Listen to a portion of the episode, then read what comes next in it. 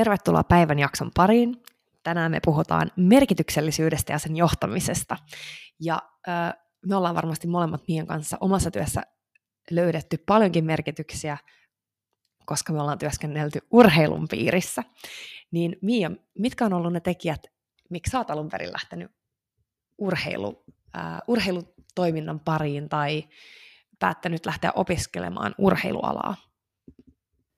No varmaan tämä ihan perinteinen aluksi, että mulla siis tämä kipinä urheilun parissa työskentelyyn syttyi jo joskus ala-asteiässä, että musta tuntui silloin jo, että urheilu voisi olla mun juttu ja siihen vaikutti laji, mikä varmasti tosi monella urheilun parissa toimivalla on, eli cheerleading istutti silloin sen ajatuksen, että voisi olla makeata kehittää urheiluorganisaatioita ja sitten lukion jälkeen hakeuduinkin opiskelijaorganisaatioiden kehittämistä ja sitten siinä se hetkeksi ehkä se ajatus unohtui, mutta sitten mä taas hiffasin, että hei, näähän voi yhdistää.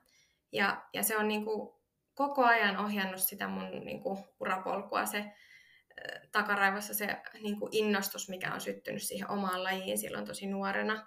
Ja myöhemmin sitten on ehkä niinku laajentunut myöskin muihin lajeihin tämä innostus ja on tosi kova penkkiurheilija, mutta kyllä mä sanoisin, että se oma harrastus on ollut siellä taustalla, mikä on niinku sytyttänyt sen liekin. Mites, onko sulla samanlainen tarina? No osittain kyllä. Et mä koen kanssa, että urheilu ja liikunta ja liikkuminen on aina ollut tosi tärkeää ja on ollut siinä tosi hyvä. Että ehkä se on myös sitten ollut se, mikä on ohjannut siihen valintaan, että on saanut paljon positiivista reinforcementtia silloin aikanaan esimerkiksi kouluaikoina ja muuta, niin se on kyllä ollut semmoinen tekijä, että mikä on sitten loppupeleissä ohjannut sinne liikunta-alan suuntaan, niin se on ehkä ollut mulle merkityksellinen osa sitä uravalintaa. Mutta miten niin kun sitten, kun sä oot päätynyt liikunta-alalle, niin onko sieltä löytynyt sitten sulla sitä merkitystä tai merkityksellisyyttä, mitä sä oot lähtenyt sieltä alun perin hakemaan?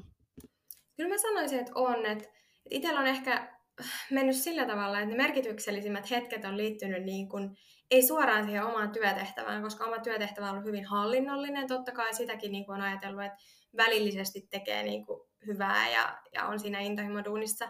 Mutta on huomannut, että erityisesti sellaiset hetket sitten, kun on joku kevätnäytös tai sä näet niitä urheilijoita siellä hallilla tai sä luet lehdestä, kun joukkoja on menestynyt. Vaikka sä et suoraan vaikuta näihin asioihin sun työtehtävillä, niin kuitenkin niin kun ne on ollut ehkä niitä hetkiä, missä mä oon kokenut sitä merkityksellisyyttä kaikista eniten, että oikeasti niin kun, jes, mä teen merkityksellistä duunia.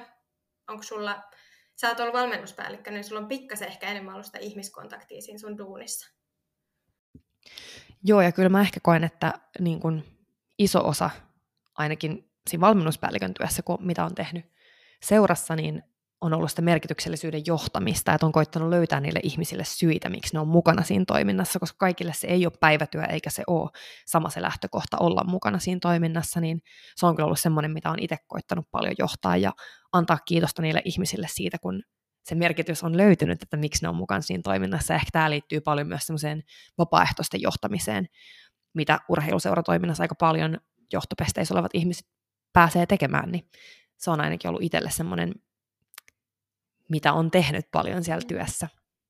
Tosi hyvä nosto toi vapaaehtoisten johtaminen, mikä sitten taas itse on pelannut paljon, että urheilumaailman me tehdään merkityksellistä duunia, meillä on vapaaehtoisia, mutta miten sitten niin kuin hoitoalalla pääsääntöisesti nämä ihmiset tekee, että siellä ei ole niin kuin tätä vapaaehtoispuolta, niin mä oon nähnyt paljon yhtymäkohtia, mutta sitten jotenkin mä oon miettinyt tätä hoitoalaa, että onko tämä kuitenkin ihan eri vai onko se jotenkin sama, että yksinkertaistaanko mä asioita, että onko urheilumaailma kuitenkin tosi uniikki nimenomaan tämän vapaaehtoistyön näkökulmassa, että se tuo vielä enemmän sitä merkityksellisyyttä siihen urheilupuoleen. Mä en tiedä, onko se nyt semmoinen spessuala sitten erityisesti. Kyllä siinä varmasti on paljon samaa kuin muissakin niin sanotuissa intohimotöissä, kuten hoitoalassa tai teologiassa tai esimerkiksi opettajan ammatissa. Että kyllä mä näen, että niissä varmasti on yhteneviä tekijöitä ja se varmasti on just se, että ihmiset lähtee nimenomaan intohimossa tekemään sitä työtä, mutta tosiaan ehkä just urheilualassa tekee spesifin se, että siellä kaikki tekee sitä intohimosta, mutta ei välttämättä palkallisesti ja sehän niin kuin myös niin kuin työsopimuksellisesti ja näin, niin tekee aika paljon muutosta siihen, mitä sä voit vaatia ihmisiltä, miten just ne löytää ne merkitykset. Ja se mun mielestä se on niin kuin entistä tärkeämpää, että sieltä löytyy niitä merkityksiä, miksi ne ihmiset on siinä toiminnassa mukana, jotta se vapaaehtoistyö pysyy mielekkäänä, koska ihmiset antaa niin paljon sille vapaaehtoistyölle, niin kuin, kuten tiedetään, niin kuin urheilutoiminta tai liikuntatoiminta on niin kuin Suomen merkittävin liike, niin se on jotenkin tärkeää, että ne ihmiset löytää ne merkitykset siinä toiminnassa. Joo, ja yleisesti tämmöisillä intohimoaloilla niin ajatellaan ehkä jotenkin, tai musta on tuntunut siltä, että ajatellaan, että kun se tehdään intohimosta, niin siitä ei ehkä tarvitse saada niin paljon palkkaa, koska se voi tehdä niin kuin ilmaiseksikin, niin miksi siitä pitäisi maksaa paljon, mikä on niin kuin, esimerkiksi tällä hetkellä voi olla hoitoalalla yksi niin kuin kriittinen kysymys, ihan samalla tavalla urheilualalla tai muulla tämmöisellä intohimoalalla, missä koetaan, että työ on merkityksellistä, niin tarviiko sitä sit saada niin paljon rahaa? Hassu kysymys mun mielestä.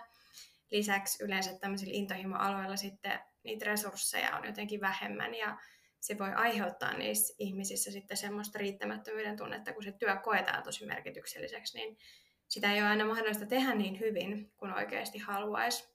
Ja tämä sitten voi aiheuttaa niin kuin tietyllä tavalla hassusti ahdistuneisuutta. Työ on merkityksellistä, mutta sua ahdistaakin tehdä sitä, kun sä et voi tehdä sitä niin hyvin kuin haluat. Mielenkiintoista kuulla, että millaisia ajatuksia meidän tämän päivän vieraalla on esimerkiksi tähän niin kuin tietynlaiseen dilemmaan liittyen, että toisaalta merkityksellinen työ, wow, mutta sitten sä et pysty tekemään sitä niin hyvin kuin sä haluat. Ja että miten tämmöistä merkityksellistä työtä sitten voisi johtaa silleen, että se oikeasti olisi se unelmaduuni, eikä siinä kokisi niin kuin silleen riittämättömyyden tunteita sillä tavalla, kun tämmöinen resurssipula voi sitten aiheuttaa. Lähdetään kuuntelemaan meidän päivän vieraan ajatuksia tähän liittyen.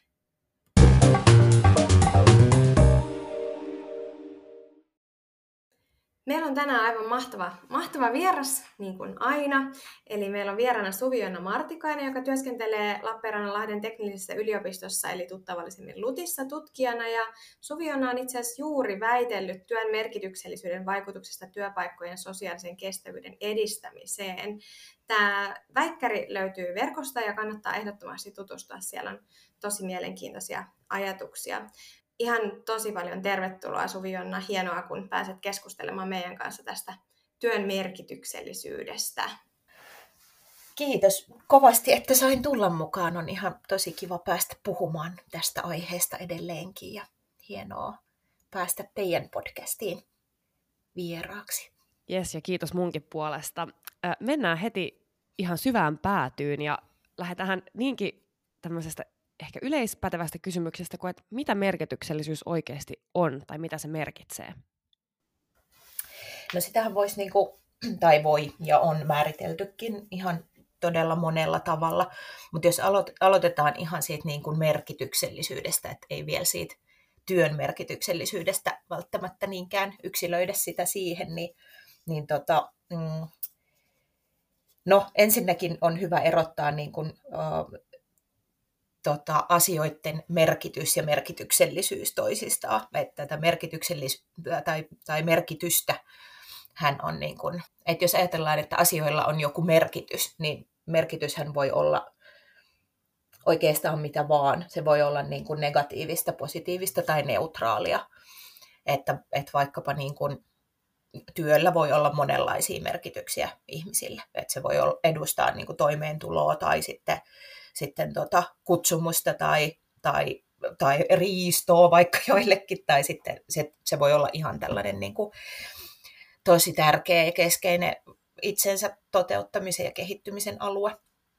Mutta sitten kun puhutaan merkityksellisyydestä, niin se on niin kuin asioiden tämmöinen tietty tärkeys tai positiivisen merkityksen määrä.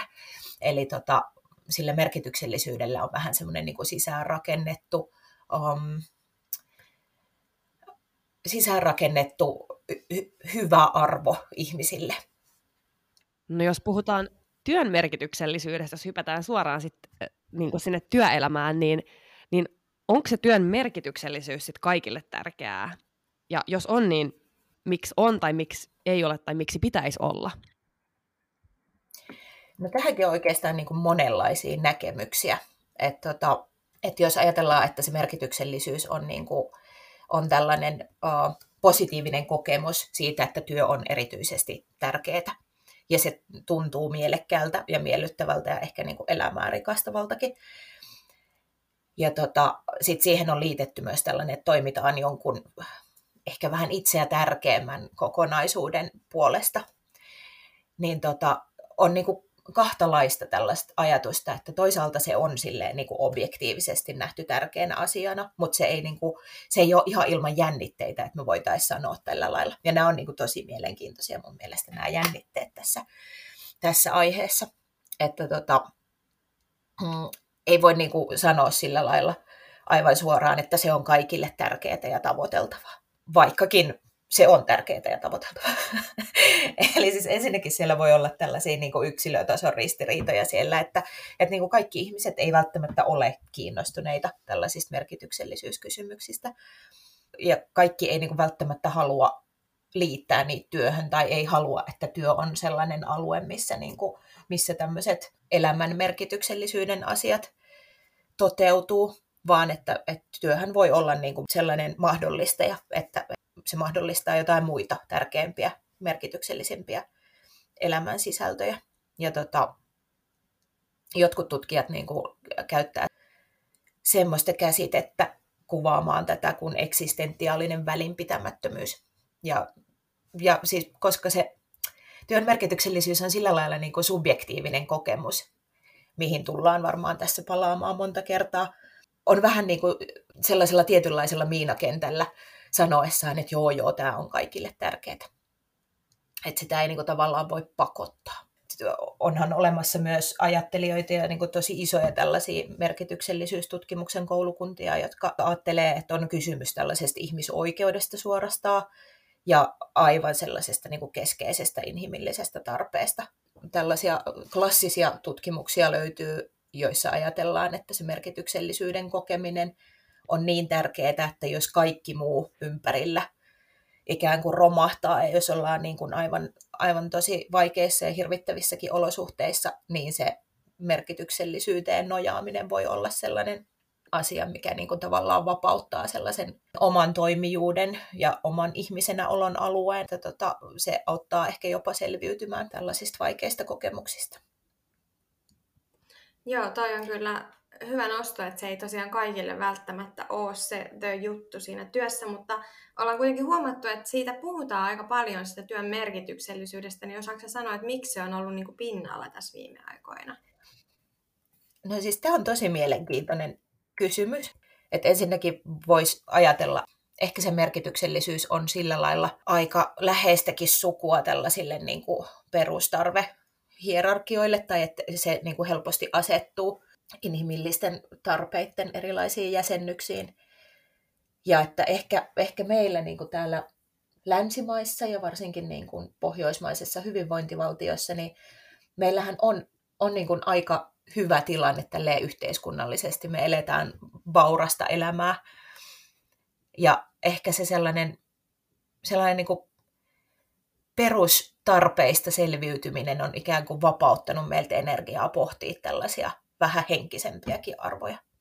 Mutta sitten toinen näkökulma voisi olla se, että kyllähän työelämässä on ollut sellaiset niin kuin, kovatkin arvot ja tällaiset niin kuin kilpailulliset tai organisaatioissa tällaiset voiton tavoitteluun liittyvät arvot, niin kyllähän ne on siellä sinällään olemassa ja voimakkaasti niin kuin läsnä. Että olisiko se sitten jollain lailla kaivannut ihmisiin sellaista merkityksellisyyden nälkää, vaikka tällainen niin kuin tehokkuuden korostaminen, että työltä niin kuin kaivataan muitakin sisältöjä kuin sitä taloudellista selviytymistä tai taloudellista kasvua. Mä oon miettinyt, että voiko tässä olla jotain sukupolvikysymyksiä, onko sä itse törmännyt tämmöiseen, että niinku milleniaalit tai millä nimellä nyt kaikista tuoreimpia sukupolvia sitten puhutellaankaan, niin voisiko siihen liittyä jotain tällaista näkökulmaa myös, miksi tämä työn merkityksellisyys nyt on niin kuin noussut? Niin, hyvä kysymys. en ole kauheasti niin kuin tutkimuksen puolella ihan hirveästi törmännyt. Et tietysti se sellainen yksi niin kuin kehityslinja, mikä tässä nähdään, niin on ehkä se, että meitä edeltävät sukupolvet on aika vahvasti osallistuneet siihen hyvinvointivaltion rakentamiseen. Ja se sitten taas on niin kuin mahdollistanut meille tiettyjä vapauksia ja ehkä niin kuin meidän jälkeenkin tuleville sukupolville tai meitä nuoremmille. Mutta toi olisi kyllä tosi mielenkiintoinen asia, koska kyllä se niin kuin nuorilla erityisesti se merkityksellisen työn arvo korostuu. No sä mainitsit tuossa aikaisemmin vähän niin kuin työelämän kovat arvot, tai mitä on ehkä aikaisemmin, millä tavalla on johdettu, niin voiko sitä merkityksellisyyttä johtaa työelämässä, ja kenen tehtävä se olisi johtaa sitä siellä organisaatiossa? No tähänkin on niin kuin hyvin mielenkiintoisia näkemyksiä, ja tämä on myös sellainen niin kuin jotenkin paradoksaalinen ja jännitteinen asia, ja hyvin mielenkiintoinen. Että kyllä nähdään, että kyllä sitä voi johtaa, ja tutkitaan paljon, että minkälainen johtaminen tai johtajuus sitten voisi edes auttaa sitä merkityksellisyyttä, mutta mitään niin kuin yksiselitteisiä johtamisoppeja ei kyllä ole. On tällainen niin kuin tosi jännittävä ja niin kuin olennainen ristiriita tässä merkityksellisyysasiassa, että joku tutkija, en muista kukahan se nyt oli, mutta se on määritellyt tälleen, mikä on minusta tosi hyvin kuvattu, että merkityksellisyys on se yksi ainoa sellainen työelämän ilmiö, mikä kattaa koko inhimillisen kokemuksen. Ja koska se on niin eksistentiaalinen ja sitten se muodostuu subjektiivisesti, eli henkilökohtaisesti jokaiselle ihmiselle omanaan, niin sitä on niin kuin tosi vaikea sitä kokemusta tavallaan pakottaa tai jotenkin tuputtaa tai luoda toiselle ihmiselle. Ja siis on tällaisia tutkimuksia, joissa sanotaan, että kun nämä on niin kuin näin tällaisia omakohtaisia nämä kokemuksia, niin ne voi jopa pilata johtamalla. Ja että siitä voi syntyä sellainen niin kuin negatiivinen ilmiö, että jos organisaatiossa kovasti vaikka yritetään korostaa jotain asiaa sellaisena merkityksellisyyden lähteenä tai niin kuin vaikka ihan viestimällä ulkoapäin ikään kuin korostaa sitä, että meillä muuten tehdään merkityksellistä työtä, ja sitten työntekijä ei aidosti koekaan sitä sillä lailla, niin on nähty, että siitä voi syntyä tällainen käyttäytymismalli, mikä on sitten niin kuin aika kuluttava sille työntekijälle, että työntekijät ikään kuin omaksuu tai lähtee käyttäytymään sen mukaan, mitä heiltä odotetaan, minkä he niin kuin näkee siellä organisaatiossa ikään kuin tällaisena sosiaalisena normina, että aha, tämä on meille merkityksellistä, joten tämän täytyy niin kuin olla se asia. Ja sitten tästä syntyy sellaista kognitiivista dissonanssia ja kutsutaan englanniksi tällaisella käsitteellä kuin surface acting, eli jotenkin tällainen niin kuin pinnallinen käyttäytyminen, että sopeudutaan johonkin normiin, mikä sieltä välittyy sieltä organisaatiosta. Ja jos niin kuin kovasti sillä johtamalla pyritään ikään kuin muotoilemaan sitä kokemusta, työntekijän kokemusta, niin se voikin johtaa tällaiseen ilmiöön, että se ikään kuin, niin kuin puree itseään takapuoleen. Mutta on nyt sitten niin kuin, on olemassa niitäkin tutkimuksia, jotka sanoo, että merkityksellisyyttä voi johtaa. Ja niissäkin mennään tosi mielenkiintoiselle alueelle. Että esimerkiksi yhdessä tutkimuksessa todetaan, että johtajat voi ikään kuin johtaa merkityksellisyyttä ymmärtämällä niitä omia merkityksellisyyden kokemuksia.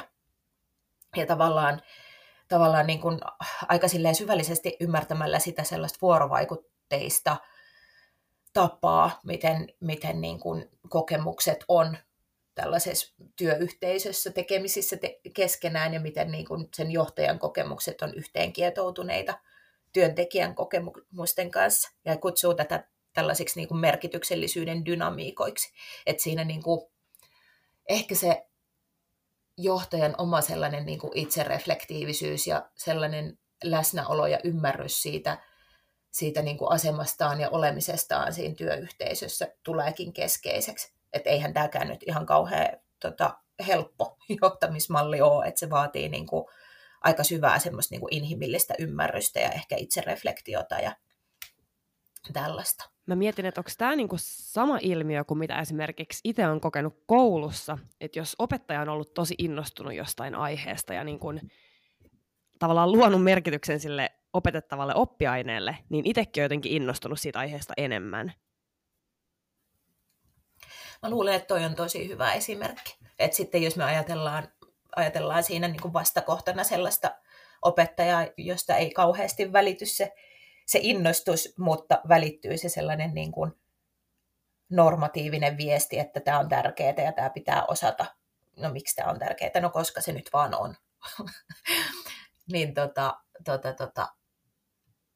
varmaan niin kuin kaikki pystyy jotenkin samaistumaan tai muistamaan tuollaisen kokemuksen.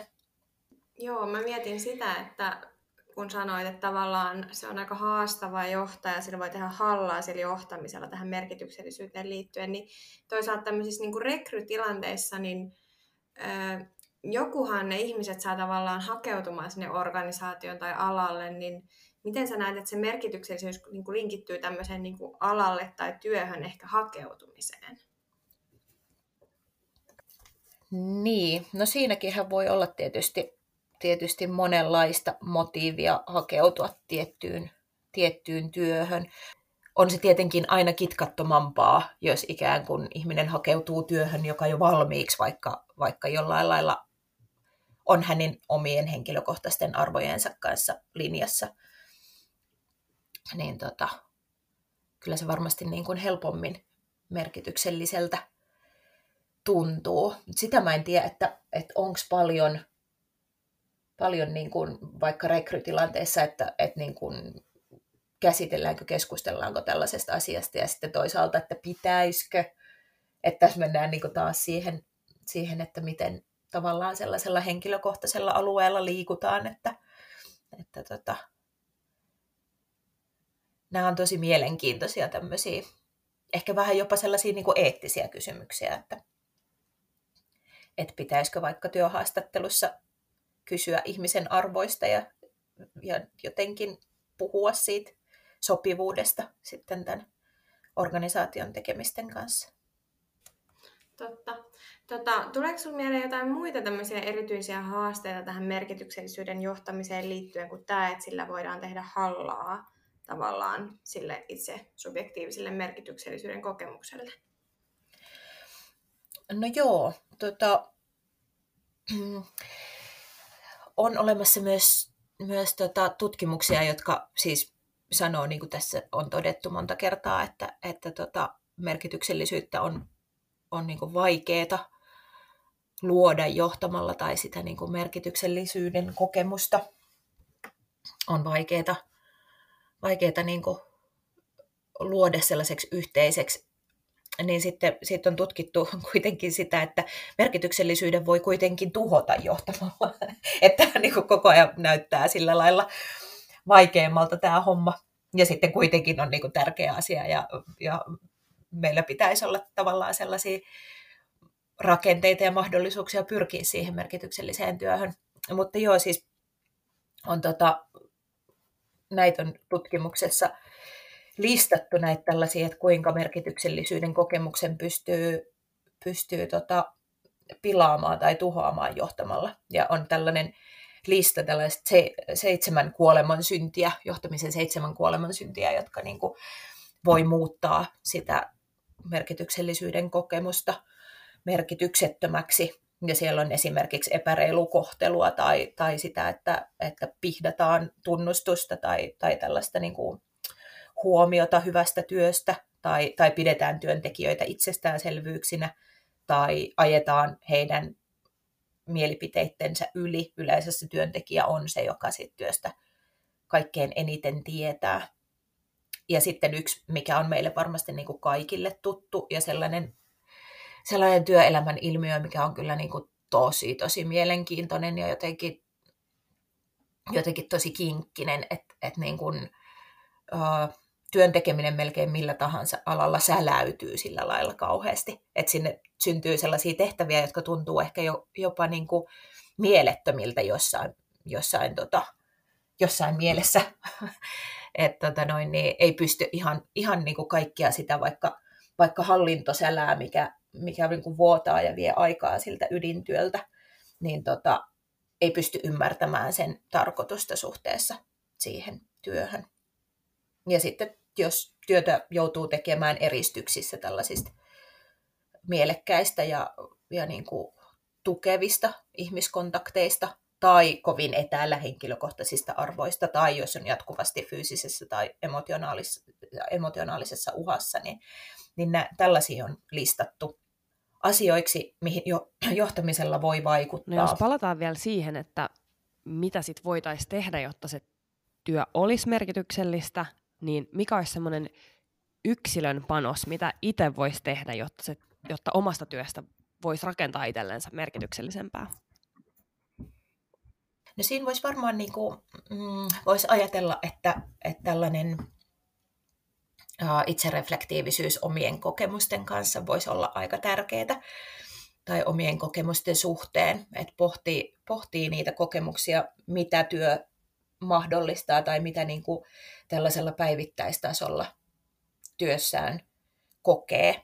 Ja me siis tehtiin yksi tutkimus mun englantilaisten kollegoiden kanssa, jossa tällaisista tosi lyhyistä eri alojen työntekijöiden tarinoista tehtiin temaattista analyysiä ja yhtenä osana ja katsottiin ikään kuin, että minkälaisia kokemuksia ne nyt sitten on, mitä ihmiset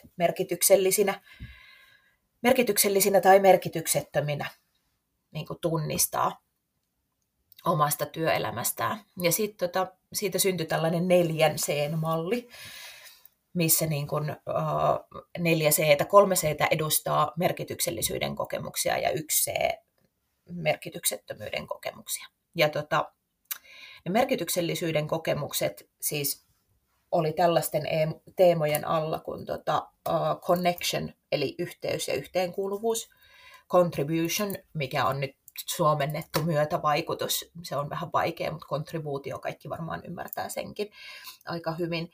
Ja sitten conversion, mikä tarkoittaa muuntuvuutta. Ja se ei niinkään viittaa siihen, että työ on vaihtelevaa ja muuntuvaa, joskin se voi olla myös tärkeää, vaan siihen, että ihmisellä on semmoinen positiivisen muuntumisen mahdollisuus,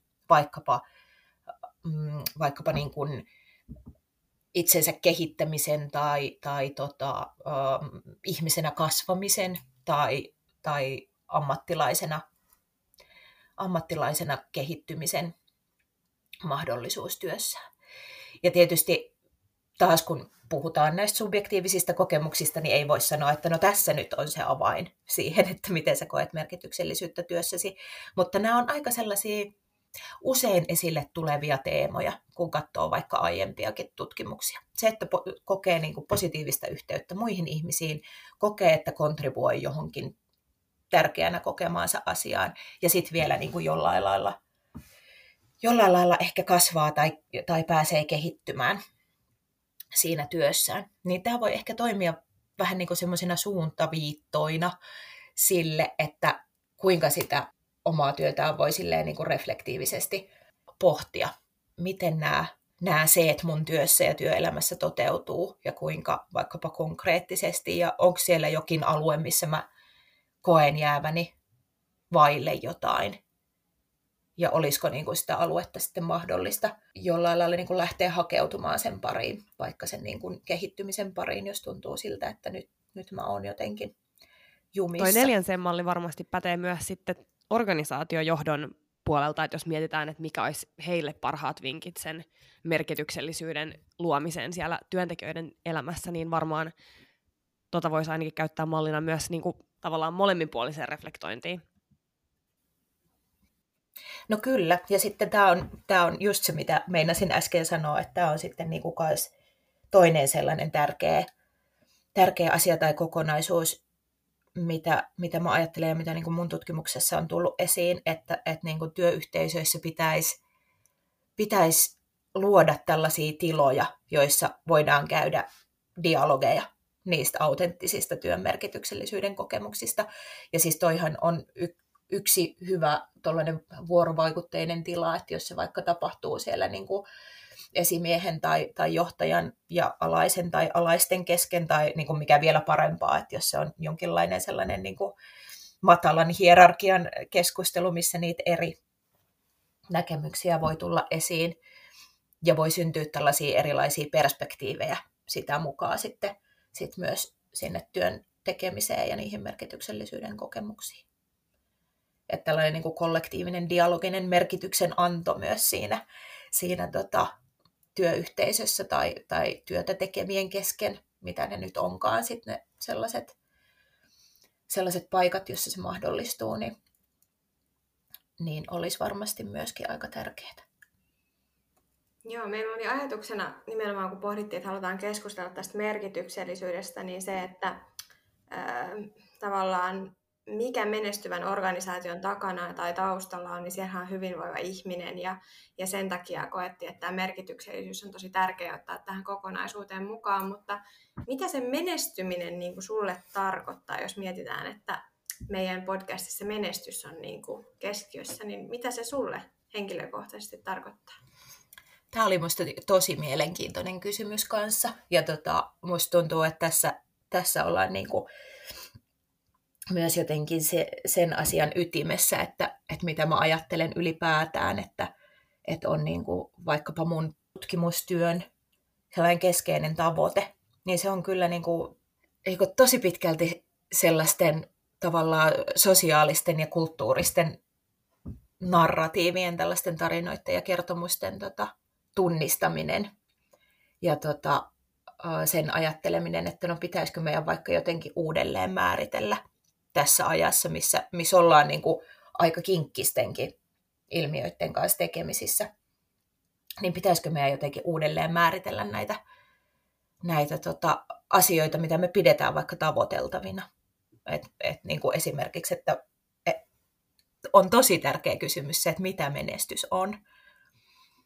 Ja sitten minua rupesi kiinnostaa tämä ihan tosi paljon, että minä googletin, että mitä tulee, jos hakee hakusanalla successful people. Niin tietysti se voi nyt olla vähän se kieliympäristö siinä, mikä vaikuttaa asiaan, mutta sieltä tulee niin kuin julkkiksia ja miljardöörejä. Että onko vaikka joku Elon Musk menestynyt? Että aika yössä se niinku tuntuu olevan jossain määrin. Et mä en tiedä, mikä niinku Elon Musk-pakko miele mulla nyt on, mutta mä lueskelin siitä yhtenä päivänä. Ja hän on niinku todennut, että sen hänen vaurautensa tai vaurastumisen keskeinen tavoite on se, että voidaan asuttaa muita planeettoja. Sitten mä olin silleen, että mitä ihmettä, miksi ihmeessä? Että miksi et sä käytä sitä sun varallisuutta siihen, että me tehtäisiin tästä planeetasta paremmin elinkelpoinen tai sellainen, että täällä olisi niin kuin asukkailla hyvä olla. No joo, tämä oli nyt tällainen sivupolku tässä, mutta hyvin mielenkiintoinen silleen, että jos ajatellaan, että no mitä me vaikka niin kuin kulttuurisesti pidetään menestymisenä ja niin kuin minkälaisia sellaisia tarinoita sieltä löytyy, mitä me voitaisiin ehkä ruveta kertomaan jotenkin uudella tavalla. Mutta että kyllä mun mielestä menestys on jotenkin varmaankin sitä, että onnistuu elämään hyvää elämää. Ja jos se nyt sitten vaikka tarkoittaisi se hyvän elämän eläminen sellaista elämää, että siinä on itsellä hyvä olla ja siinä ei aiheuta harmia tai ei vahingoita mitään tai ketään eikä edistä kärsimystä tai ehkä jotenkin edistää jopa hyvää ja muiden olentojen hyvinvointia, niin kyllä se mun mielestä on niin kuin menestyksellistä elämää. Joo, hyvin löysit tuolta sivupolunkin kautta vielä kiteytyksen tähän omaan ajatukseen tästä menestyksestä.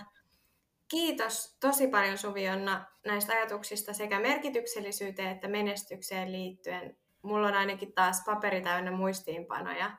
Kiitos tosi paljon. Kiitos kun sain kertoa tästä aiheesta.